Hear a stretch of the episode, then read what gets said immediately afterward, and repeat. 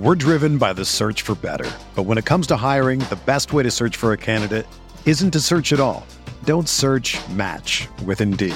Indeed is your matching and hiring platform with over 350 million global monthly visitors, according to Indeed data, and a matching engine that helps you find quality candidates fast. Ditch the busy work. Use Indeed for scheduling, screening, and messaging so you can connect with candidates faster. Leveraging over 140 million qualifications and preferences every day, Indeed's matching engine is constantly learning from your preferences, so the more you use Indeed, the better it gets. Join more than 3.5 million businesses worldwide that use Indeed to hire great talent fast. And listeners of this show will get a $75 sponsored job credit to get your jobs more visibility at Indeed.com slash BlueWire. Just go to Indeed.com slash BlueWire right now and support our show by saying that you heard about Indeed on this podcast. That's Indeed.com slash BlueWire. Terms and conditions apply. Need to hire? You need Indeed. This podcast episode is brought to you by Coors Light. These days, everything is go, go, go. It's nonstop hustle all the time. Work, friends, family expect you to be on 24 7. Well, sometimes you just need to reach for a Coors Light because it's made to chill. Coors Light is cold lagered, cold filtered, and cold packaged. It's as crisp and refreshing as the Colorado Rockies. It is literally made to chill. Coors Light is the one I choose when I need to unwind. So when you want to hit reset, reach for the beer that's made to chill. Get Coors Light in the new look delivered straight to your door with Drizzly or Instacart. Celebrate responsibly. Coors Brewing Company, Golden, Colorado. Whether you're moving in together for the first time This can be your closet. or you're a new parent to a little fur baby, Viva paper towels can help you maintain a clean home. They're two times more durable when wet compared to the leading value brand, so they clean like cloth, helping you pick up after your new pet in your new home. For an exceptional cloth-like clean, use Viva towels. Visit vivatowels.com to learn more and start fresh with a clean feeling of home.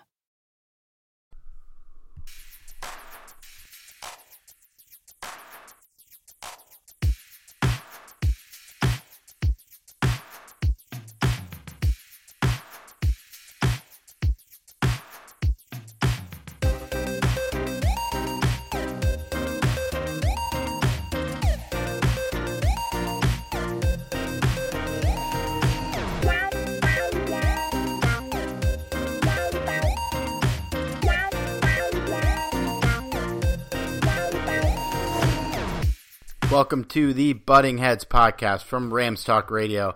I'm Steve Ribeiro, as always, joined by Johnny Gomez. And you know, guys, me and Johnny, we talked about this before the podcast, and we we decided we're going to make an announcement here, and that is that we we saw some highlights from the game.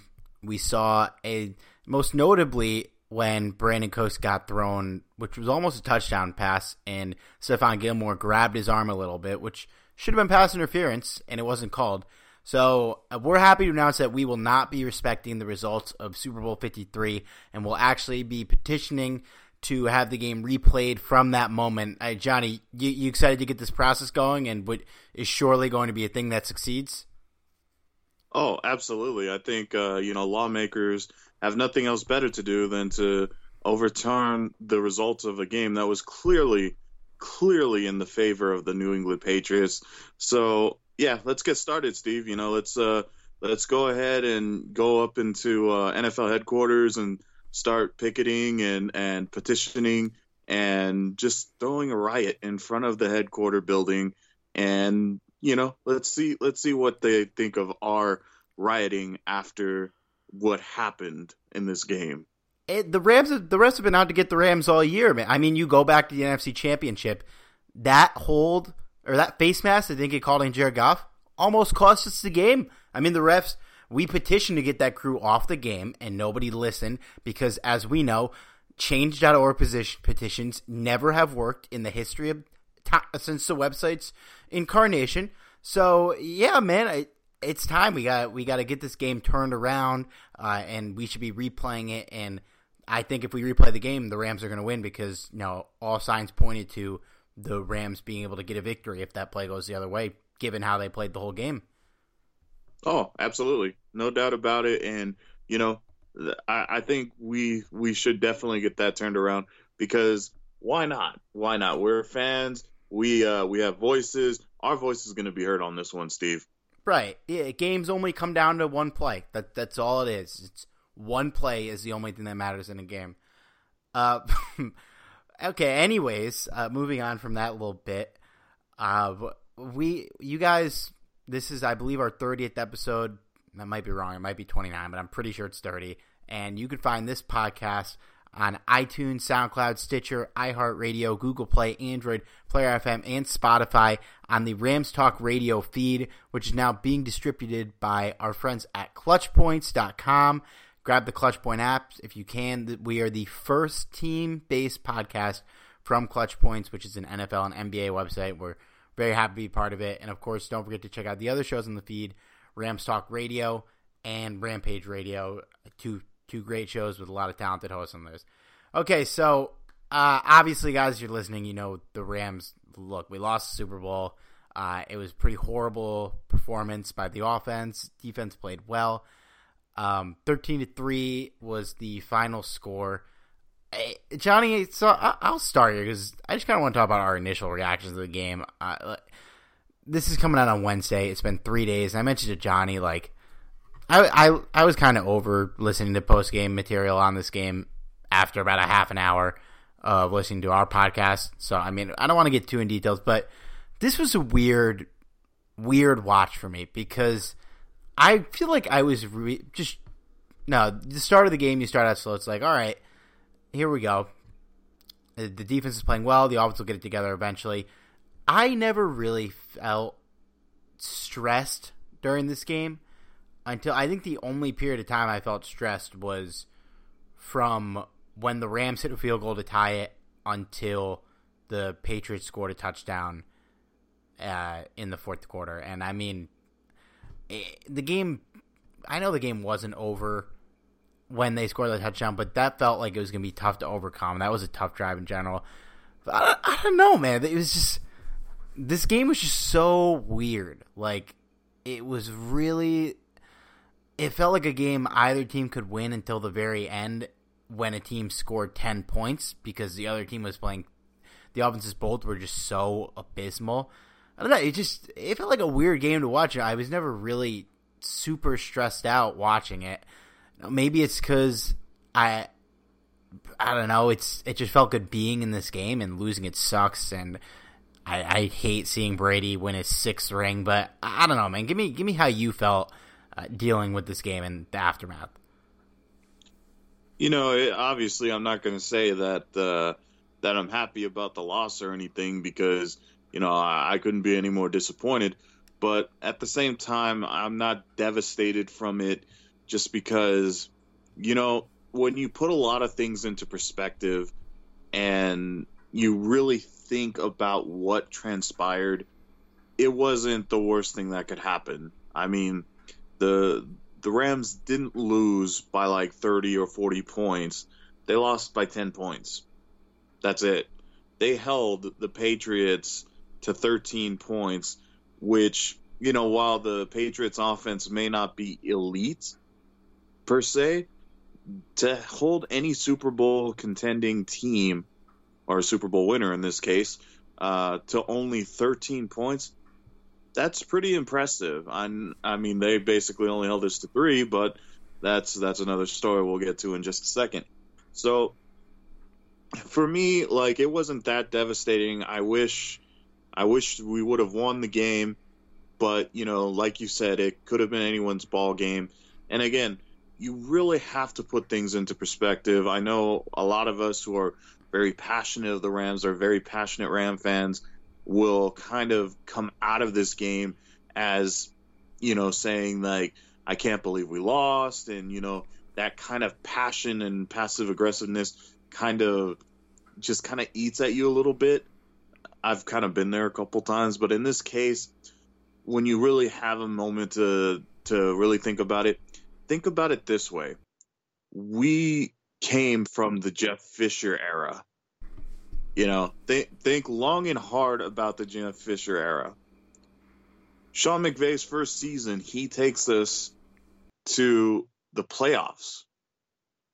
And while we didn't get very far, he still took us to the playoffs, something we hadn't seen in quite a long time. Then his second season, he takes us to the Super Bowl.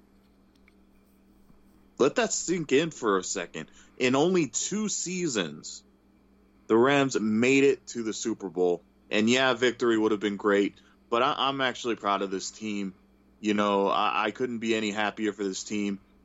Uh, even with the Super Bowl loss, they did a they did a one one hell of a job.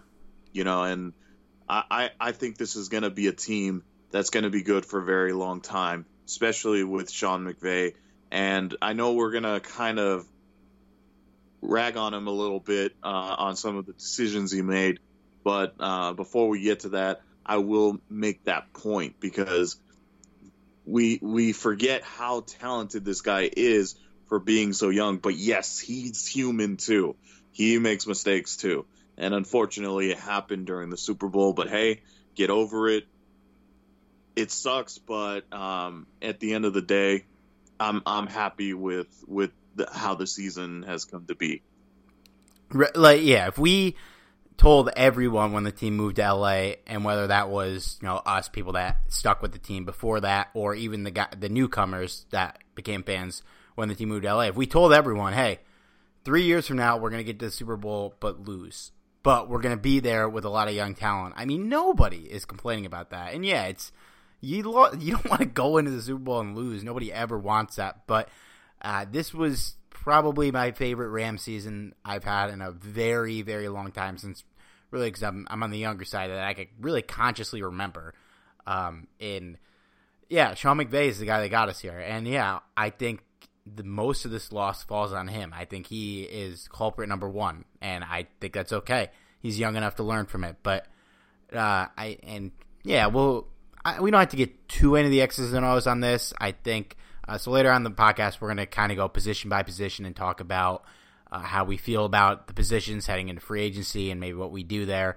But it, McVay, one thing that struck me is that in this game and in the Bears game, we started out bad. We had a bad first half, and now during the McVay regime, I think when we come out bad in the first half, it's usually the defense's fault, and the defense will adjust and have a great second half. But when it's been the offense, the the adjustments really haven't been there. And I think that's what I'd like to see McVay improve on as a coach moving forward. It's one of really the only things I can see him really needing to improve on is just adjusting to when defenses have you figured out. And the offense is so good, the system is so good. A lot of the times it doesn't happen. But it happened in this game and it happened in the Bears game and really there was just not, nothing done to kind of adjust to it. And I think in the Bears game, a little bit more like blame can go on Goff. In the, in the Super Bowl, and I don't know how you felt about Goff. I, he obviously wasn't great, um, but I think if he got a little bit more time from the offensive line, if the receivers did a little better to get open, I think he would have been hitting more consistently on his throws. I think um, some of the throws, like obviously the the big one that he missed was the Brandin Cooks play when he was in the end zone by himself. Uh, Goff caught him late. He threw it. It was a good pass, but ultimately it was too late, and that was the problem. If he gets him earlier, scores a touchdown, and who knows how this game turns out. But yeah, ad- adjustments are the one thing I want to see Sean McVay improve on, and I think that's the biggest story from this game offensively is that they didn't adjust, and there were some good performances here. Brandin Cooks, especially eight receptions for 120 yards. That was good to see from him um, coming back after getting knocked out of the Super Bowl last year. But as we saw, Johnny, he he could easily had more, and he could easily had a touchdown or two if things go a little differently.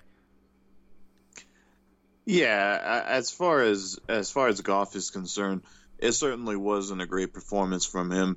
I don't know if I completely put this on him, um, especially because you mentioned offensive line not having a great game at all, and, and a part of that too is because of what McVay did uh, or didn't do in this case.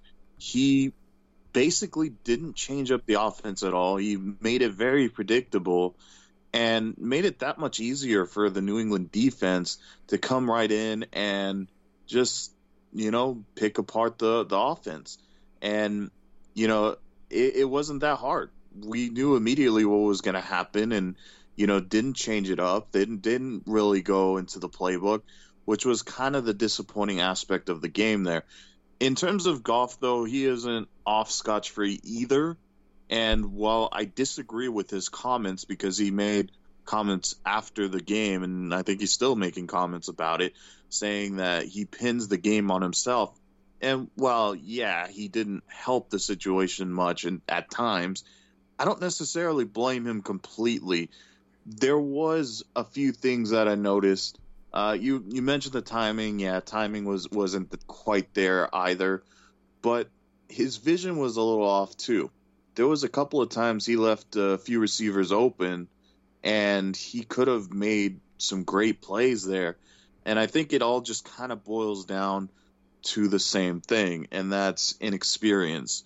And clearly, the experience was a factor in this game. And we kind of all saw that one coming because, you know, yes, you have one of the most experienced coaches and probably one of the best coaches of all time, you know, going up against a rookie head coach. I think You're, I think we could safely say after this game, the best head coach of all time.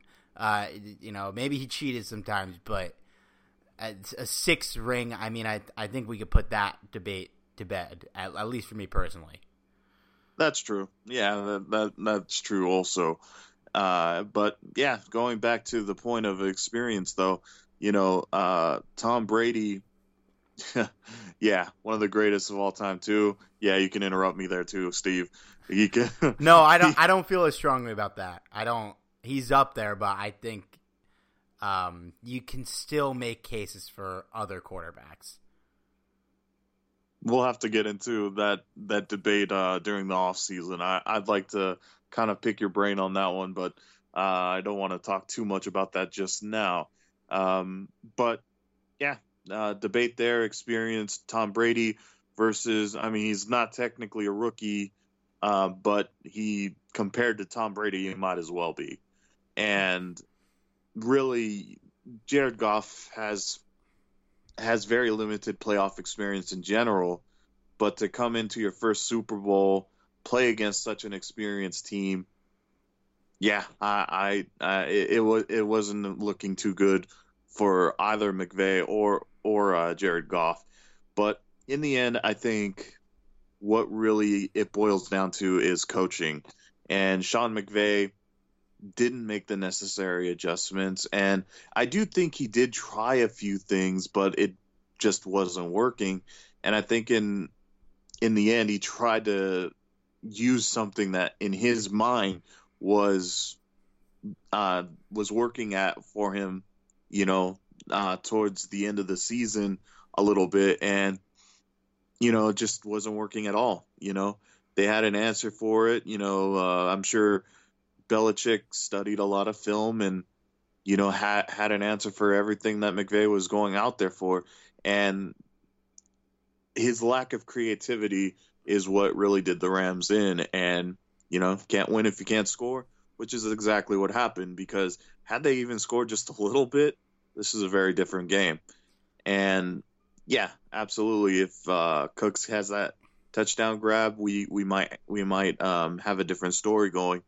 But unfortunately, timing is is something that was off there, and well, it, it happened, man. It just sucks. You give up 13 points. I mean, that's a game the Rams should be able to win every time.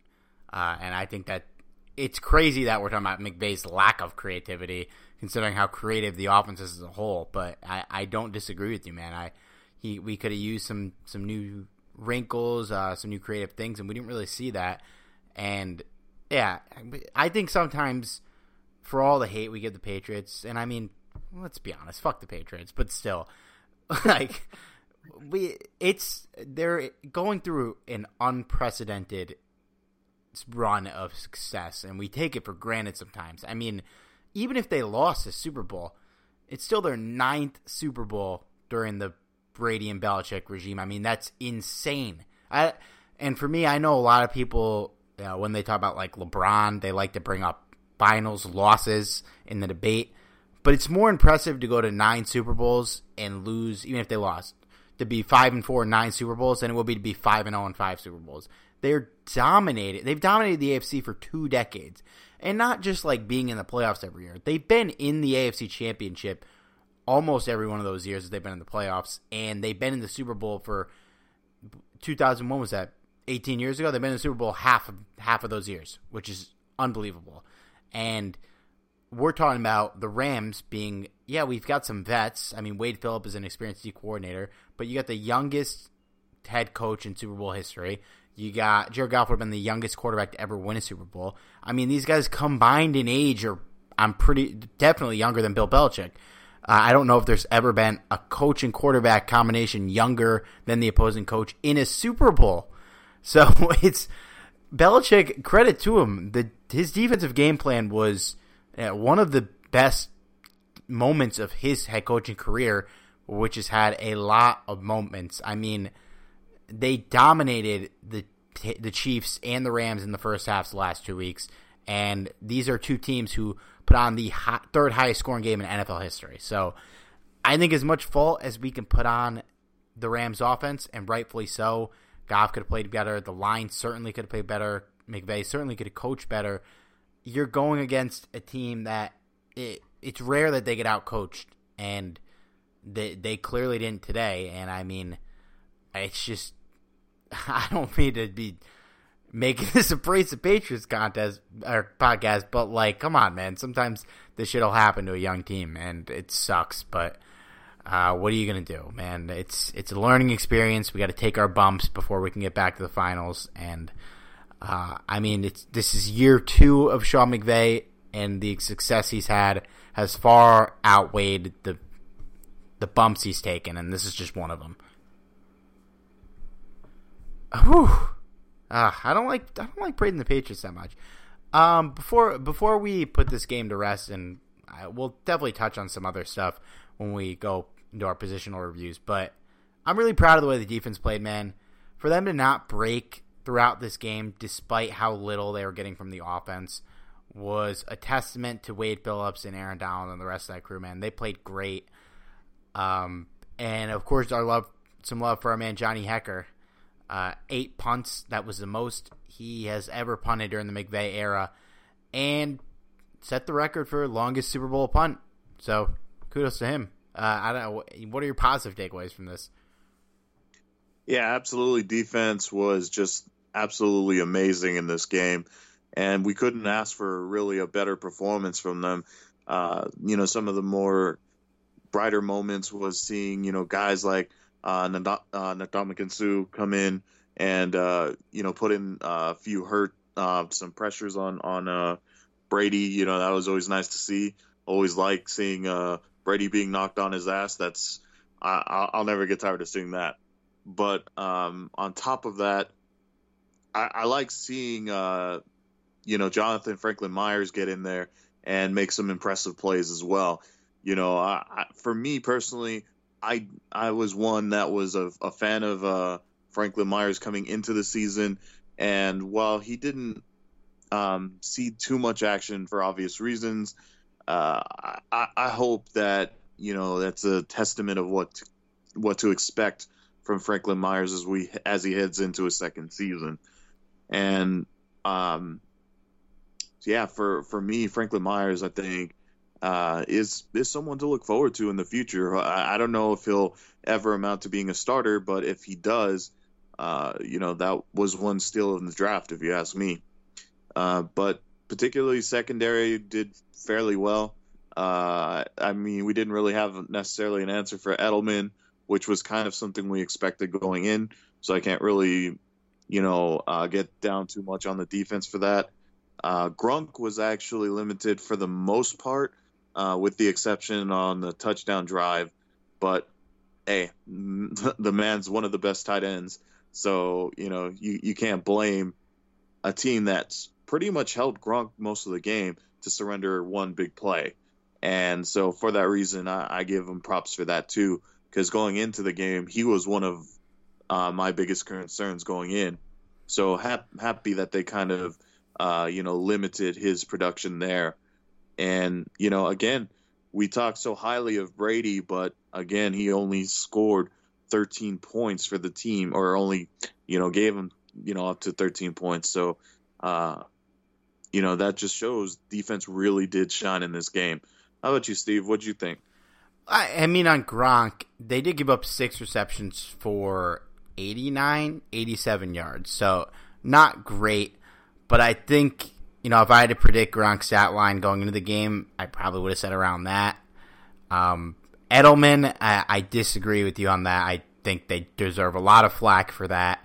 Um, and now they've sparked this the dumbest Hall of Fame debate I've ever heard in my entire life, which I I don't know if I want to get into this podcast. Um, we're planning kind of a Hall of Fame podcast during the off season. Maybe I'll save for that. But dude, I'll just say this: if you have literally no no regular season accolades, you are not a Hall of Famer. And somebody on Twitter uh, compared mentioned Lynn Swann as a reference to this, and that's kind of a fair comparison. But Lynn Swann also made a one first team All Pro and two second team All Pros and three Pro Bowls. And I know Pro Bowls, yeah, it's a dumb stat, but if you've made no Pro Bowls, then it says something about you as a player, which is you're not a fucking Hall of Famer. Uh, I I mean like yeah, if you made like six, if people are throwing out like, well, he made six Pro Bowls, is like a Hall of Fame debate. Like, yeah, sure, that's probably a dumb stat. But if you've made zero, if at no point in your career did you get selected to a group of the best 100 players in the NFL in the Pro Bowl, then I'm sorry, you're not in the Hall of Fame. All right, moving on from that because. Well, wait, wait, wait, wait! Before we move on from that, I have a question for you, Steve. Yes. If was a Hall of really adequate, would he get in? Of course, he'd be in the Hall of really adequate. I mean, look, he's a very good, he's a good player. He he's second all time in playoff receiving yards, which is crazy to me. Uh, it's a pretty wild stat, but he's benefited from, and I know he's part of it, but he's benefited from being on this team and being in the playoffs every fucking year. And if the, you know, if you replace Julian Edelman with a league average player, would he be doing what Edelman did in the playoffs? No. But would he be in the playoffs?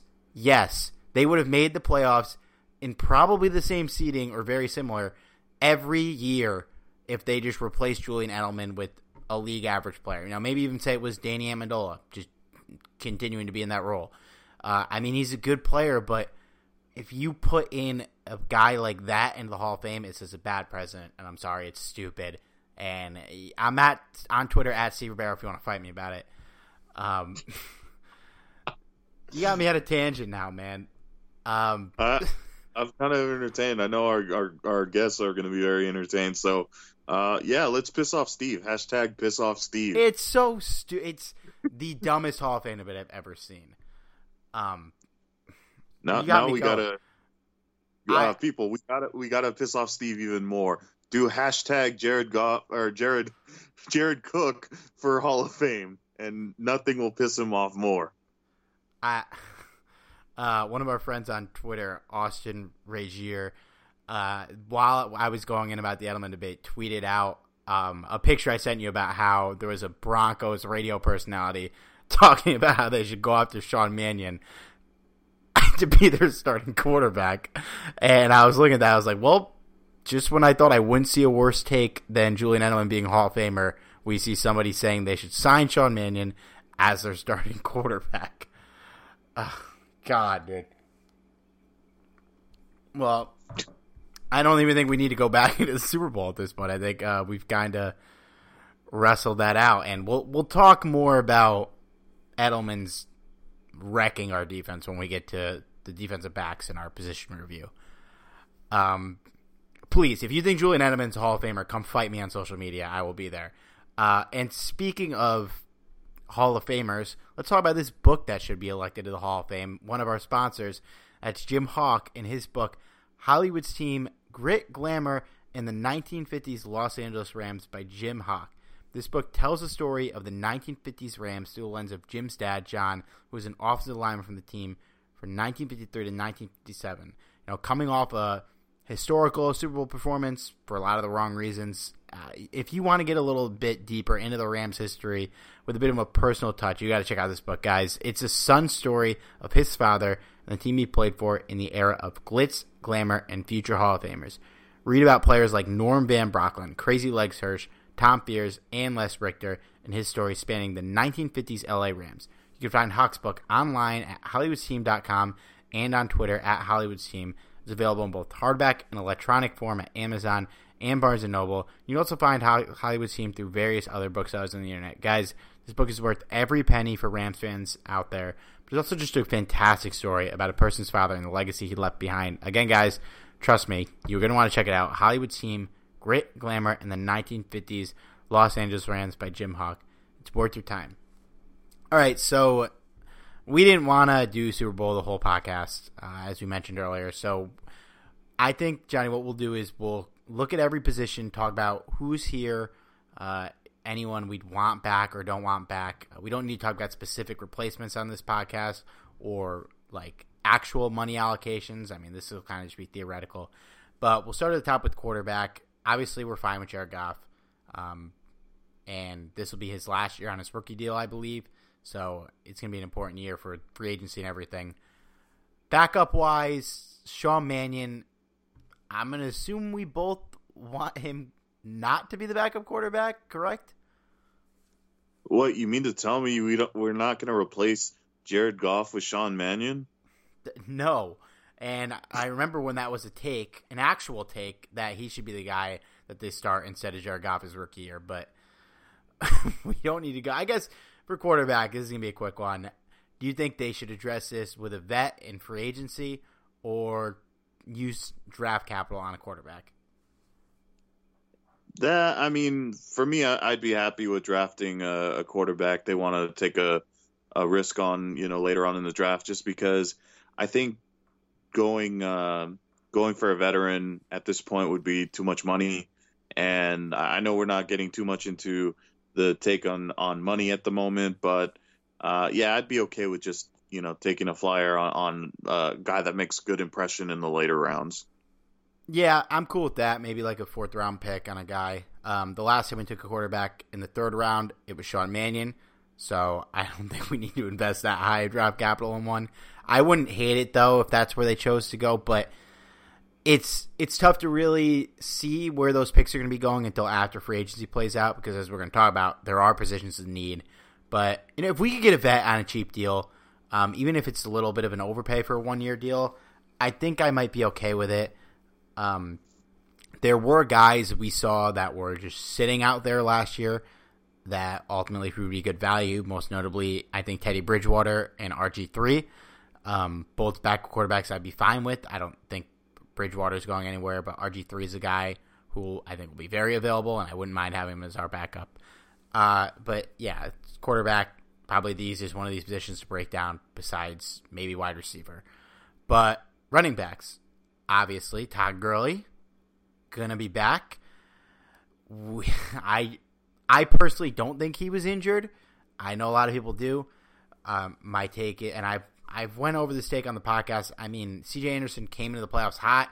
Sean McVay clearly likes him, and I think that's why he kept getting reps. Why Gurley was out there and not getting the ball too much, that's a different debate. But what we need to talk about here is no, on the roster right now, we have CJ Anderson, we have John Kelly, we have Justin Davis, and Malcolm Brown. I believe Malcolm Brown is going to be a free agent, and Anderson obviously is a free agent. Do you think either of them will be back next season?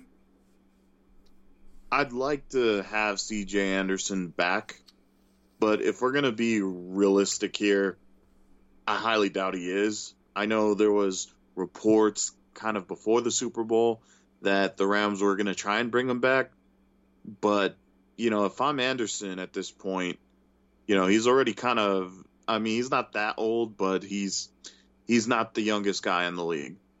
So he could see a you know decent payday, and for a chance to get that money and an opportunity to become a starter, like the may, maybe a one-two punch also.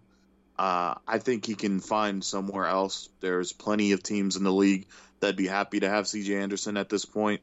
So I highly doubt CJ Anderson comes back.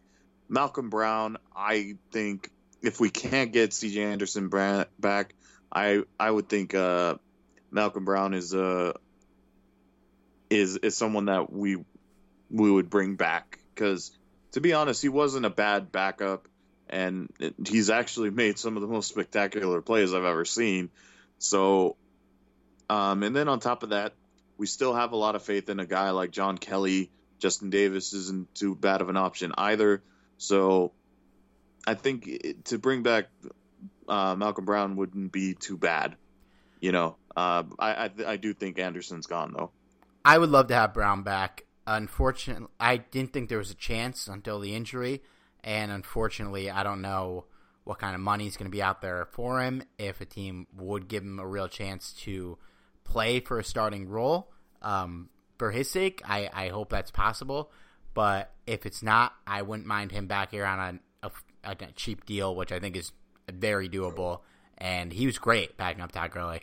Uh, he did everything he was asked to do. He performed well when he was out there. So uh, I would love to have him back if we can't keep Anderson, which I do think it's possible, but I think there are going to be teams offering him pretty like I could see him getting a nice hefty one year deal in a on a team where he's actually going to have a role. I think Kansas City would take would be smart to take a look at him, pair him with Damien Williams.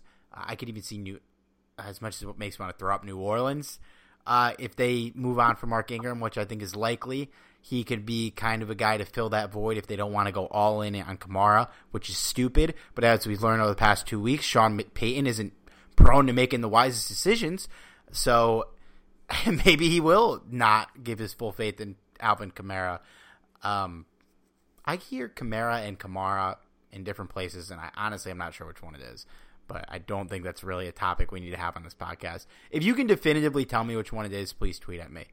Um, but yeah, I think Anderson is going to have some suitors out there, and I'm not sure if he's going to be back. Wide receiver, um, I think we can both agree that there it would be a complete waste of money to allocate any funds to this in the offseason. Um, I saw DeSean Jackson wants to come here. I mean, unless he's going to take a minimum deal, that'd be a waste. We have now four talented guys. So I guess my I'll ask you a question here do you think that there is trade value for Josh Reynolds and that maybe we could flip him for um, kind of somebody in a similar role or similar situation who maybe like a safety or someone who took over for an injured player, played well, but isn't going to be that the starter when that guy comes back? You know, it wouldn't uh, it wouldn't be a bad idea to kind of use him as trade bait. I don't know what you can get out of him, just because you know his best season by far was this season, and if you look beyond or past that, uh, you you don't really have much else to go by.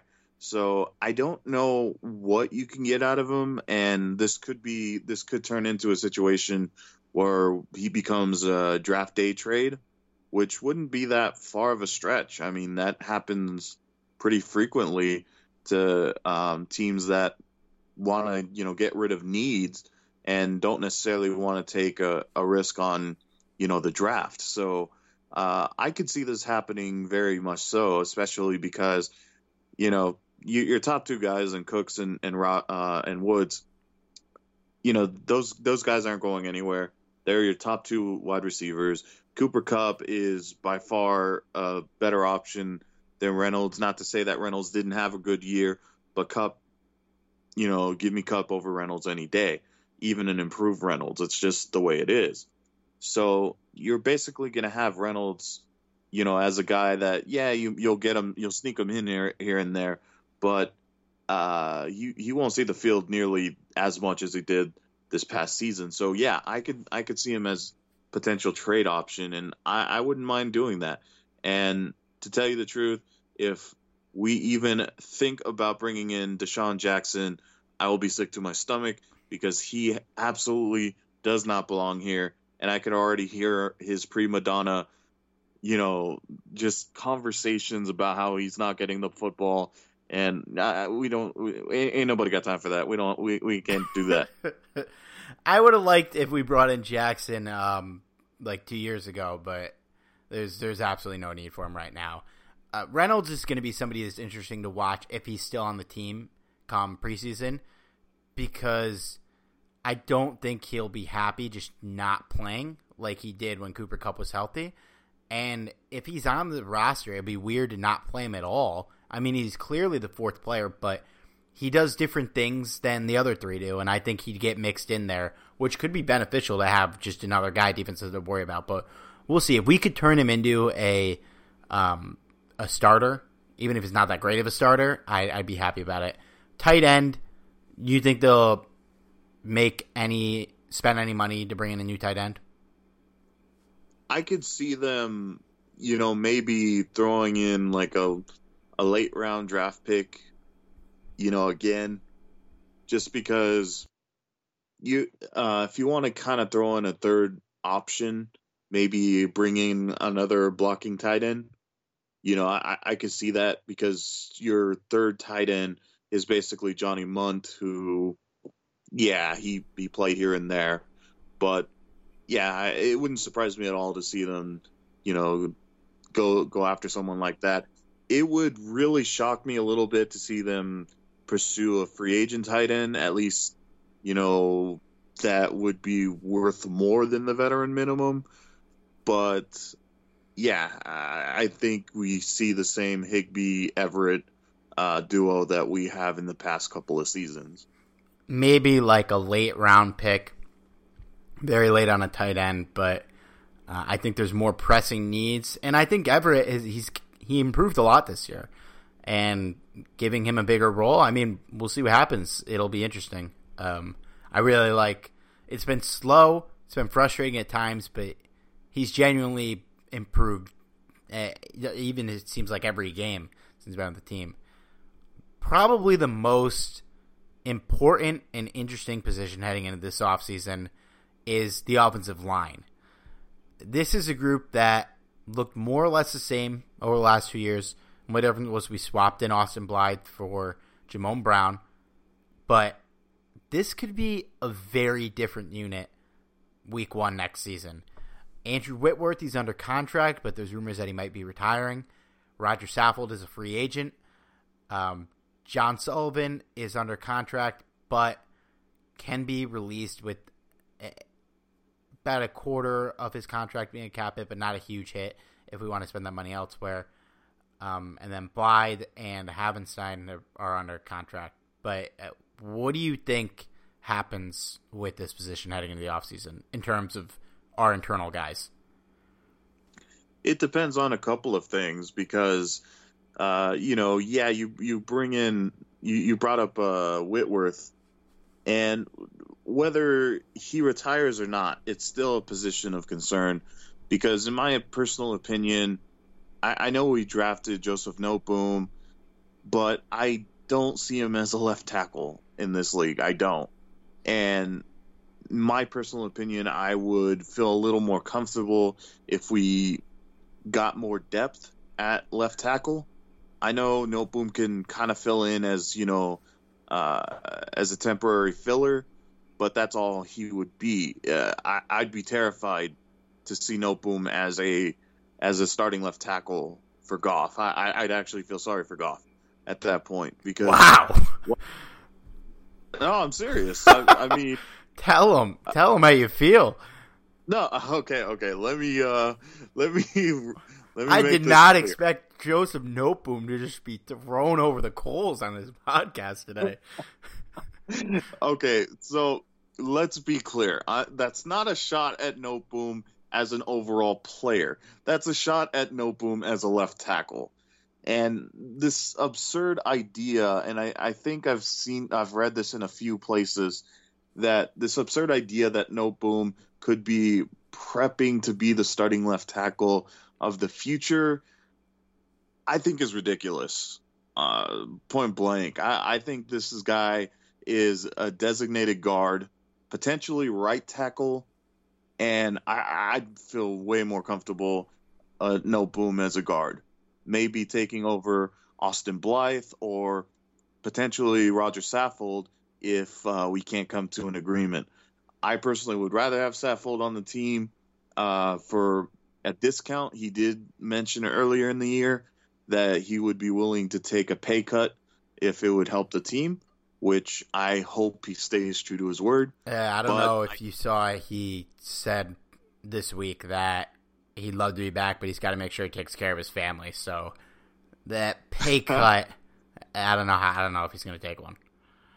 Well, you know, if if he wants if he wants top dollar, I say, you know, I I'd real love to have you back, but I I wouldn't invest a lot of money on Saffold just because he is getting up there in age, and while he he has been pretty solid, um, I think at that point you just take take a chance on Noteboom, maybe draft a few more guards, you know, to create more depth. But that's where I'd like to see Noteboom, not left tackle. Let's make that very clear. I think uh, yeah, but, Whitworth is going to be a big key if he leaves or not. But if he does, if he does leave, it's going to free up a lot of cap space. So I think if they lose Whitworth, they will spend money. But if they if he comes back and they lose Saffold, um, I I don't know what happens. I think they might just try and plug Noteboom in. Um, I think Sullivan is a weak link on the line, but I don't know how much they like Brian Allen. If they like him, I think he'll just be the guy to replace him. If not, I wouldn't mind seeing them spend some money on a decent center. But yeah, it's going to depend on Whitworth. But I don't know. I think Saffold should be a priority. Out of all the guys that are upcoming free agents that we don't have on the books, I think he is probably the most important guy to bring back personally. But he's getting old, and if somebody throws a lot of money at him, uh, it's gonna be tough to match. Well, at the same time, too, you brought up uh, Sullivan, and for me, it, it, it, would depend on how much uh, Sean McVay likes Brian Allen. Because if they like Allen, why not take a take a chance on him? See see what happens. Uh, maybe invest in a veteran backup. Um, but if we were to, um, if they don't like Allen that much as a starter, that's when you invest in a in a veteran center. I don't like the idea of drafting another rookie center to uh, be basically the center of, of the offensive line here. It, it just doesn't make sense. You, are better off with Allen, who has had a, a year under his belt uh, even if he isn't that great, break the bank for a starting center. It's very important. Uh, this past Super Bowl was an indicator of it. Yeah, uh, yeah, I think somebody they they might need to inject some fresh blood in this line.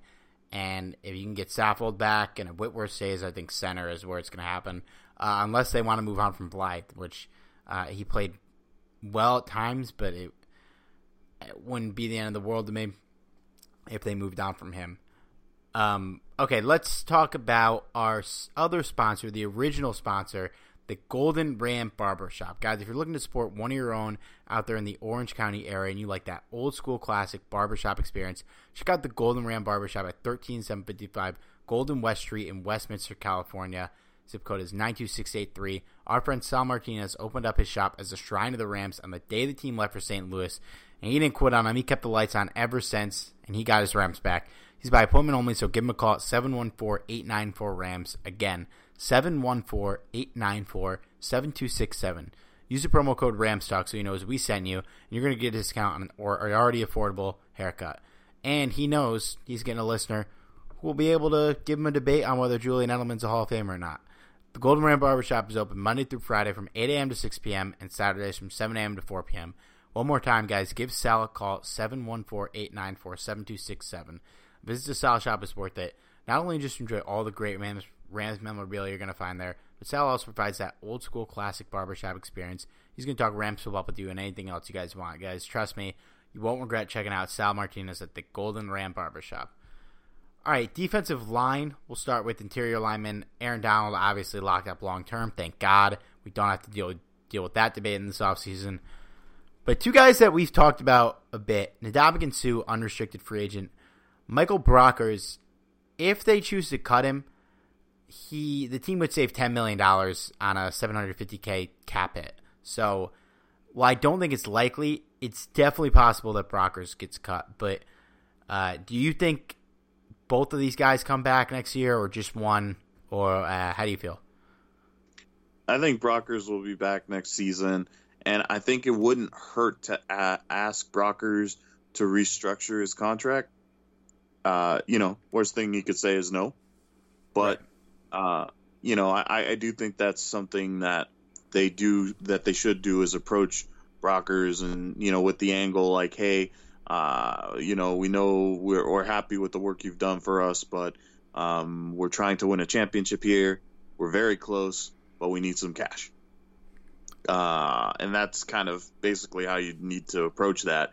In terms of Suh, you know, I wish I had seen his production that he had did in the entire playoffs throughout the entire season.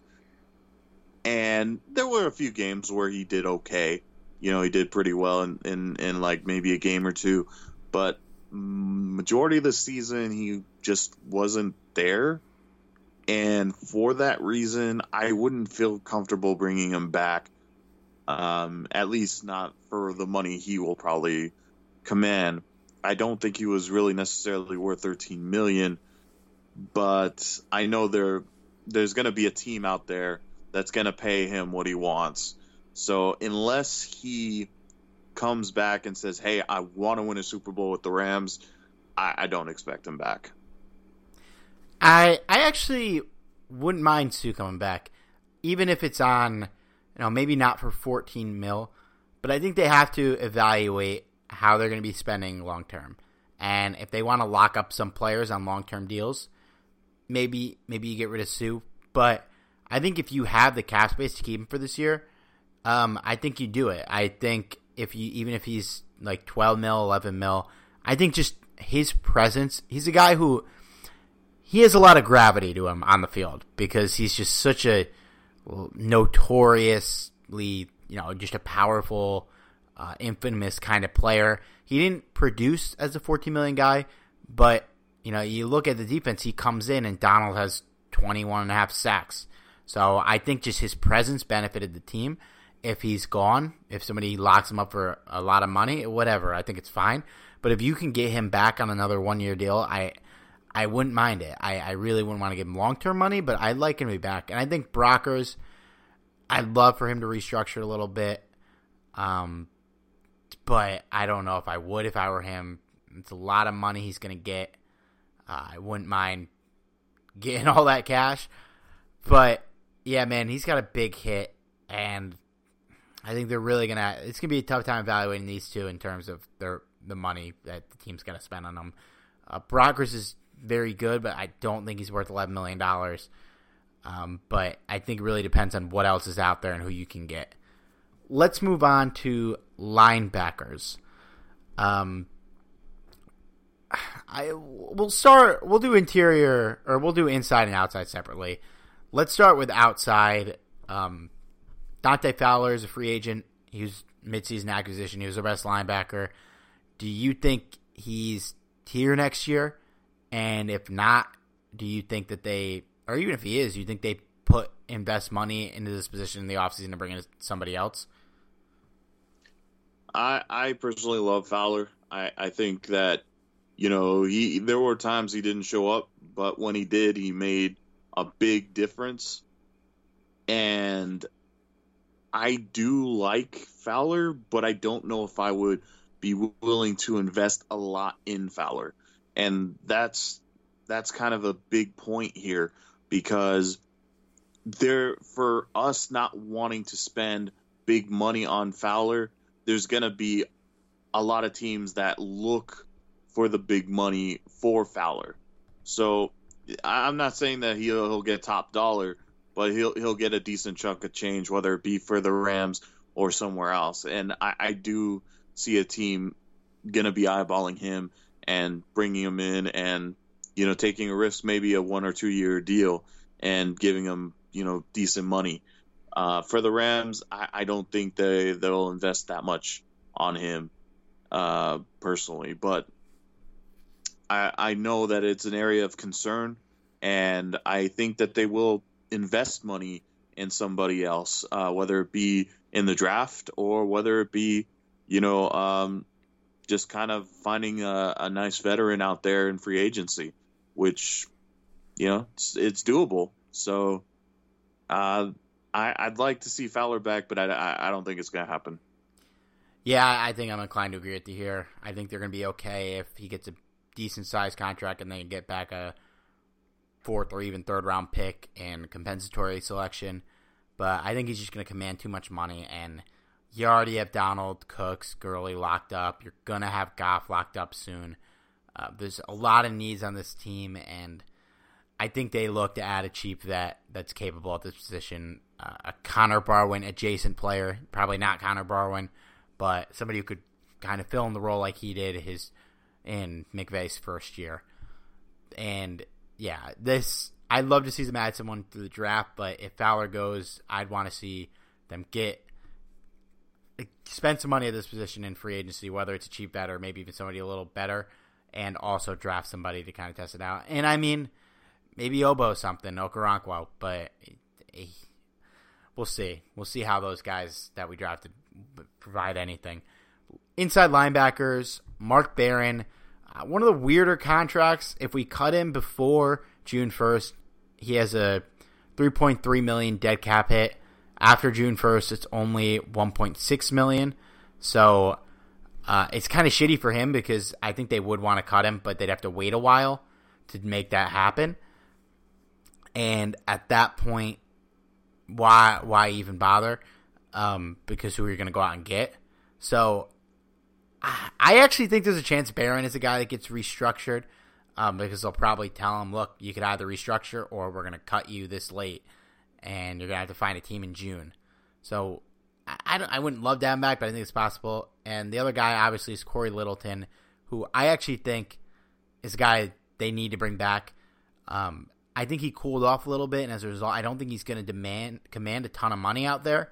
I think we should be able to get him back on a – nice contract. Uh, we're gonna have to open the checkbook a little bit, but um, I hope that they move on from Barron and bring in somebody else. But I don't know how feasible it is. Uh, how do you feel about what they're gonna do with this position? Oh man, this this one's kind of tough. So, I you know, I think for Barron, he is a decent player, but he's not worth nearly what his contract is is asking. And for that reason, I think that yeah, they can ask to restructure, but it becomes the question: Is he the right fit at this point for Wade Phillips' defense? And I'm starting to think no. You know, and I, I think at this point, you you may as well cut the guy, and you know try and find you know better players again, whether it be from the draft or whether it be, uh, you know, veteran. I'd prefer a veteran at this point just because we, we do have some needs elsewhere uh, and we don't have a lot of picks in this year's draft. Uh, I, I do realize we'll get some, you know, uh, some compensatory picks, but. Well, they wouldn't mm, kick in until next year. So um, this year we get one from Sammy Watkins. So we'll have yeah. a second, third round pick. Um, did we lose anybody else last year? Um, I don't think so. Right? Think so? No. Let me let me do some research real quick. Actually, I, do we have a third round pick this year? I don't think we do. We don't have a second round pick. Um, sorry for my typing. I know this is the worst podcasting thing. I hate when people type in podcasts. Um, so we I got, I got the draft pick, or oh, they haven't announced the compensatory picks yet. Um. Anyways, keep talking about this position, and I will get back to you. okay, so um, in terms of of Barron, I I wouldn't I wouldn't you know want him back. To be honest with you, I know there isn't a lot to speak of after Barron, uh, at least on the current roster. But that's why I think we do need to spend some money and as for Littleton, I like Littleton a lot. I really do. I, I think he was one of the definitely one of the high points uh, in the Super Bowl game. That being said, I know he's gonna uh, he's gonna get a, a a big offer, whether it be from the Rams or another team. I, I think that he just played so well last year, and yeah, there was a few games he didn't do well in, but most of the year he did pretty well. Uh, he was technically named to the Pro Bowler as a special teamer, but uh, overall, I felt like he did extremely well, and I think he's just going to command a lot of money. And I, I don't know if the Rams are going to be able to afford a long term deal for Cory Littleton. If we can get him at a fair price, I would say absolutely bring him back 100%. But me personally, I, I think he's gone next season just because I think he's going to command too much money. Yeah, I hope I I don't mean to hit on Littleton. I hope the market for him's not too big, but we'll see. I think it really depends on market value. And I don't think his will be as high as Fowler. Um, I think it's a position that a lot of teams would rather address through the draft, and for that reason, hopefully, we can get him back on a nice contract. Okay, we had a team captain that walked last year and got a huge payday that we didn't mention, which is weird because I feel like it's been so long since this player played for the Rams. You know what I'm talking about? Uh, Ogletree. Not well. He we lost new, but we lost a player in free agency. Uh, actually, at the position we're about to talk about. Oh, Trumaine Johnson. Trumaine Johnson. It feels like a long. It does not feel like he. It's been a year since he was on the Rams. Like it feels like it's been a year since Sammy Watkins has been on the Rams, but it feels like ages since Trumaine. That's crazy. Wow, that is true, man. That's crazy. So we are gonna get. We don't have our third round pick because we traded for Fowler. So, but we we should be getting two from Sammy Watkins and Trumaine Johnson, um, and then a seventh round pick from Cody Davis, which is kind of funny that we were able to get a seventh round pick for Cody Davis. which is kind of funny. yeah, I, I don't know. I, the fact that we got any value for that player makes me laugh. He was not very good. Um, let's talk about cornerbacks. So we can get rid of both Marcus Peters and Aqib Talib with no penalty. Uh, if we keep him, Talib will be nine. Or Talib will be eight million this year. Peters will be nine million. Um, personally, I think Peters is going to be locked to be here. I think Talib should definitely be here. I wouldn't call it a lock, but I think those are both going to bring guys who want to bring back. Robey Coleman will be back, uh, his, unless they trade him. His, comp, his contract is not worth cutting. Um, honestly, I think they need to bring in a replacement for Robey Coleman or just a third cornerback to kind of help ease things. I don't know if it'll be during the draft or through free agency, but Cor- Robey Coleman was awful in the last few games of the season. Uh, he's our slot cornerback, and Edelman had 140 yards on the Super Bowl MVP. He literally should have lost us the Saints game if they threw that flag, which thank God they didn't. I mean, he was. I don't know, man. He's not really a guy I want to see in the field very much this year. I feel like he got benched at times during the season. We just saw him not out there. Uh, I don't think Wade trusts him anymore. Uh, I don't think he will trust him after the playoffs. So he might even be a cut even with his dead cap. That'll be interesting. But how do you think cornerback plays out? Well, absolutely. I, I want to keep uh, Peters and Talib. Um, I, I, think it'd be kind of dumb at this point to get rid of either one of these guys. But um, I, I, know Peters is, is under contract, correct? Peters and Talib are both under contracts, but we can terminate either with no cap hit. Okay, in that case, yeah, absolutely keep them both.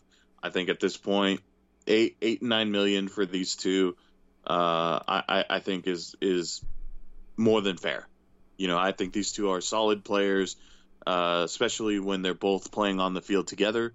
Uh, I think they're one of the most toughest uh, cornerback duos in the in the league. Uh, in terms of um, Nickell Robey-Coleman, you know, the kind of the the upsetting thing about Coleman is he played so well last season, and I don't know if it's just because he is uncomfortable at playing slot. I I I don't I, I don't know. Like it, it's just so weird because last season he was a solid option. You know, uh, he wasn't the. I mean, he was no Marcus Peters or Aqib Talib, but you know, I thought he was a, a very good cornerback. And then after you know this season, I, I don't know if I want him on the team. You know, but I don't know if you give him the benefit of the doubt because he uh, was playing, you know, the, uh, against slot receivers I, I don't know. Uh, for me, it's just so weird. I, I would personally cut him at this point just because I don't think he's, you know, really worth what we were what we're paying him currently. And on top of that, I mean, you also kind of have to give him the benefit of the doubt, Steve, because he's playing against a, a Hall of Fame Julian Jesus Edelman. Christ. Sorry, I had to throw that in. okay. okay. Joking aside, yes, uh, I, I, would I would move on from Coleman, and I think you know with Wade Phillips we can go into the draft and maybe consider uh, drafting maybe a third round pick with one of the compensatory picks. Uh, I wouldn't be opposed to that. I'm sure that we can look at uh, you know veteran cornerbacks as well. I, I hear EJ Gaines is about to hit the market, so maybe bring him back. What do you think? Shit, why not, dude? I like EJ Gaines. Uh, poor guy can't stay healthy though. Well, there's that. And uh, then there, I, I, think we're forgetting one cornerback. Uh, who's that one corner that? who's that one corner again? I, I don't want to say his name. He's not under contract. Um, I mean, do you think there's a chance he's back? Your your boy Troy Hill. Oh God. Um, you know, as I joke about that, I will say this: there are times this season that Troy Hill really stepped up for us in a big way, and I, think um, even Wade Phillips did favor Hill more so than than Coleman at times during the year, which says a lot. So for me, if the Rams brought him back on a veteran minimum, I would not oppose that at all. Uh, he's not my favorite cornerback out there, but I would love to kind of see bring in you know fresh new blood that might be a little bit more talented. But that's just me. I, I think he gets a little more than the better minimum, but like if we get him for like two or less, uh, sure, why not?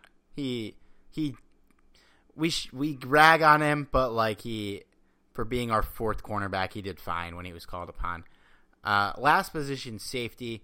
John Johnson locked up, very cheap deal. Uh, happy to have him.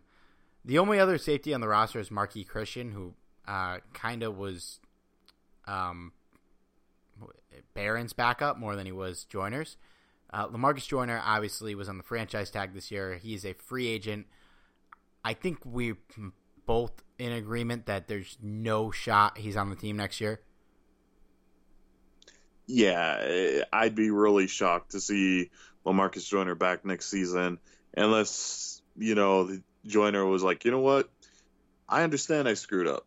I, will come work for you guys for you know uh, the bare minimum, which won't happen because there'll be a team out there saying, hey, I will gladly give you a five year, you know, eighty million dollar contract because you know you're a Ram safety, and that's what we do. It, it wouldn't surprise me if the Eagles did that.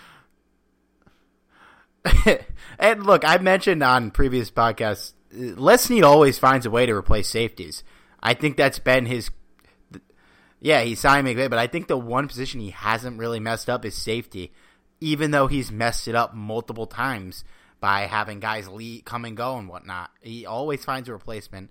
Uh, I think we've draft we've been exceptional at drafting safeties uh, even drafting defensive backs in general, I think they, the team's done a great job on that. I mean, um, McDonald was decent. Obviously, Trumaine and Janoris Jenkins are very good cornerbacks.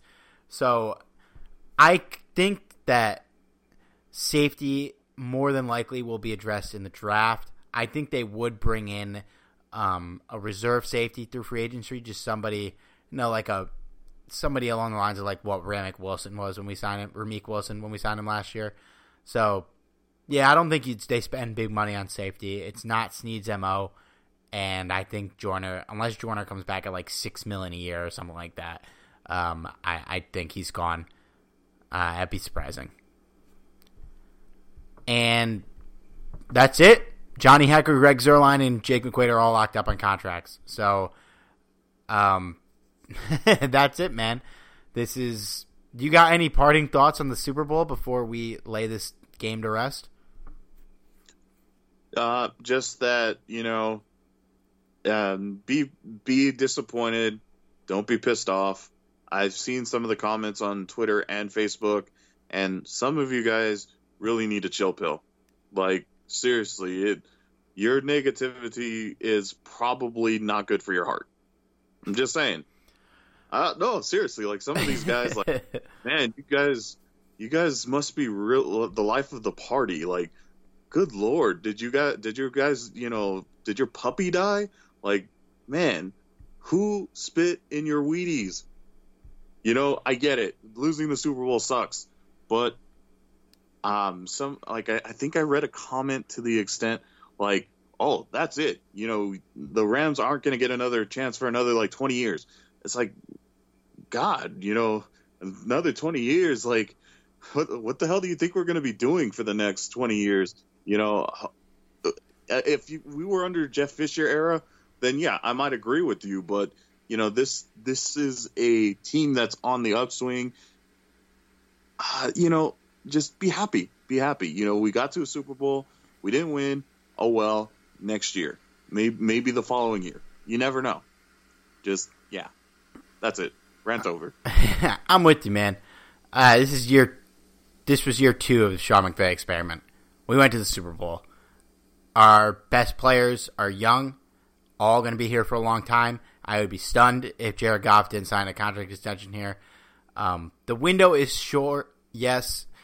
Next year is going to be pivotal because it's the last year of Goff's rookie deal before the contracts will be kind of hectic. But look, Les Snead is drafted well, and even when we're spending big chunks of money on five or six players, I I still feel like when those players are Jared Goff, Todd Gurley, Brandin Cooks, and Aaron Donald, you can put low uh, guys on small contracts around them and succeed.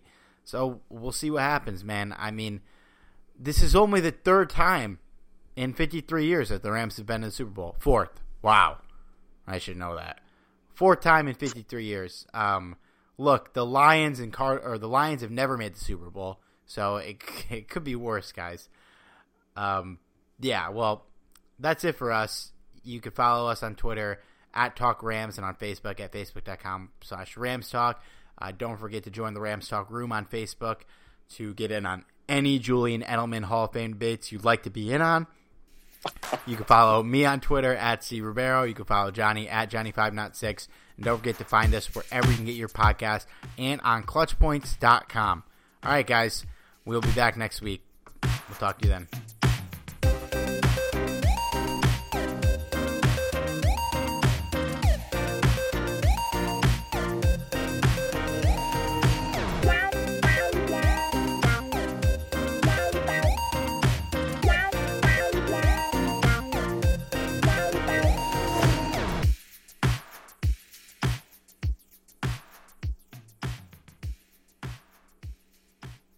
This episode is sponsored by Schwans.com. What are you having for dinner tonight? Hmm, good question. Schwan's Home Delivery has a solution for you. Stock up your freezer with high quality frozen foods like premium meats and sides, delicious ready made meals, ice cream, and more. No subscriptions, no memberships, just a friendly yellow truck that's been delivering food for almost 70 years. Listeners of this show get a special deal. Get 20% off your first order with code YUM20. Check out schwans.com backslash yum for details. Regina King for Cadillac Escalade. Let's say you make it to the top. What's next? Relish in the glory of your accomplishments? Okay, sure, for a minute. But then you move forward. Take the 2021 Escalade. Cadillac's newest arrival is more than just a celebration of iconic luxury. It's the most technologically advanced Escalade ever. Because arriving is just the beginning. The 2021 Cadillac Escalade. Never stop arriving. Sugar Ray Leonard, Roberto Duran, Marvelous Marvin Hagler and Thomas Hearns. Legends, whose four way rivalry defined one of the greatest eras in boxing history. Relive their decade of dominance in the new Showtime sports documentary, The Kings, a four part series premiering Sunday, June 6th, only on Showtime. Mother's Day is almost here, and you can get her the most beautiful time tested gift around a watch she can wear every day for Movement. Whether mom's into classic dress watches, rare and refined ceramics, or tried and true bestsellers, Movement has something she'll love. And right now you can save big on the best Mother's Day gift ever with up to 50% off site wide during Movement's Mother's Day sale at MVMT.com. Again, that's up to 50% off at MVMT.com.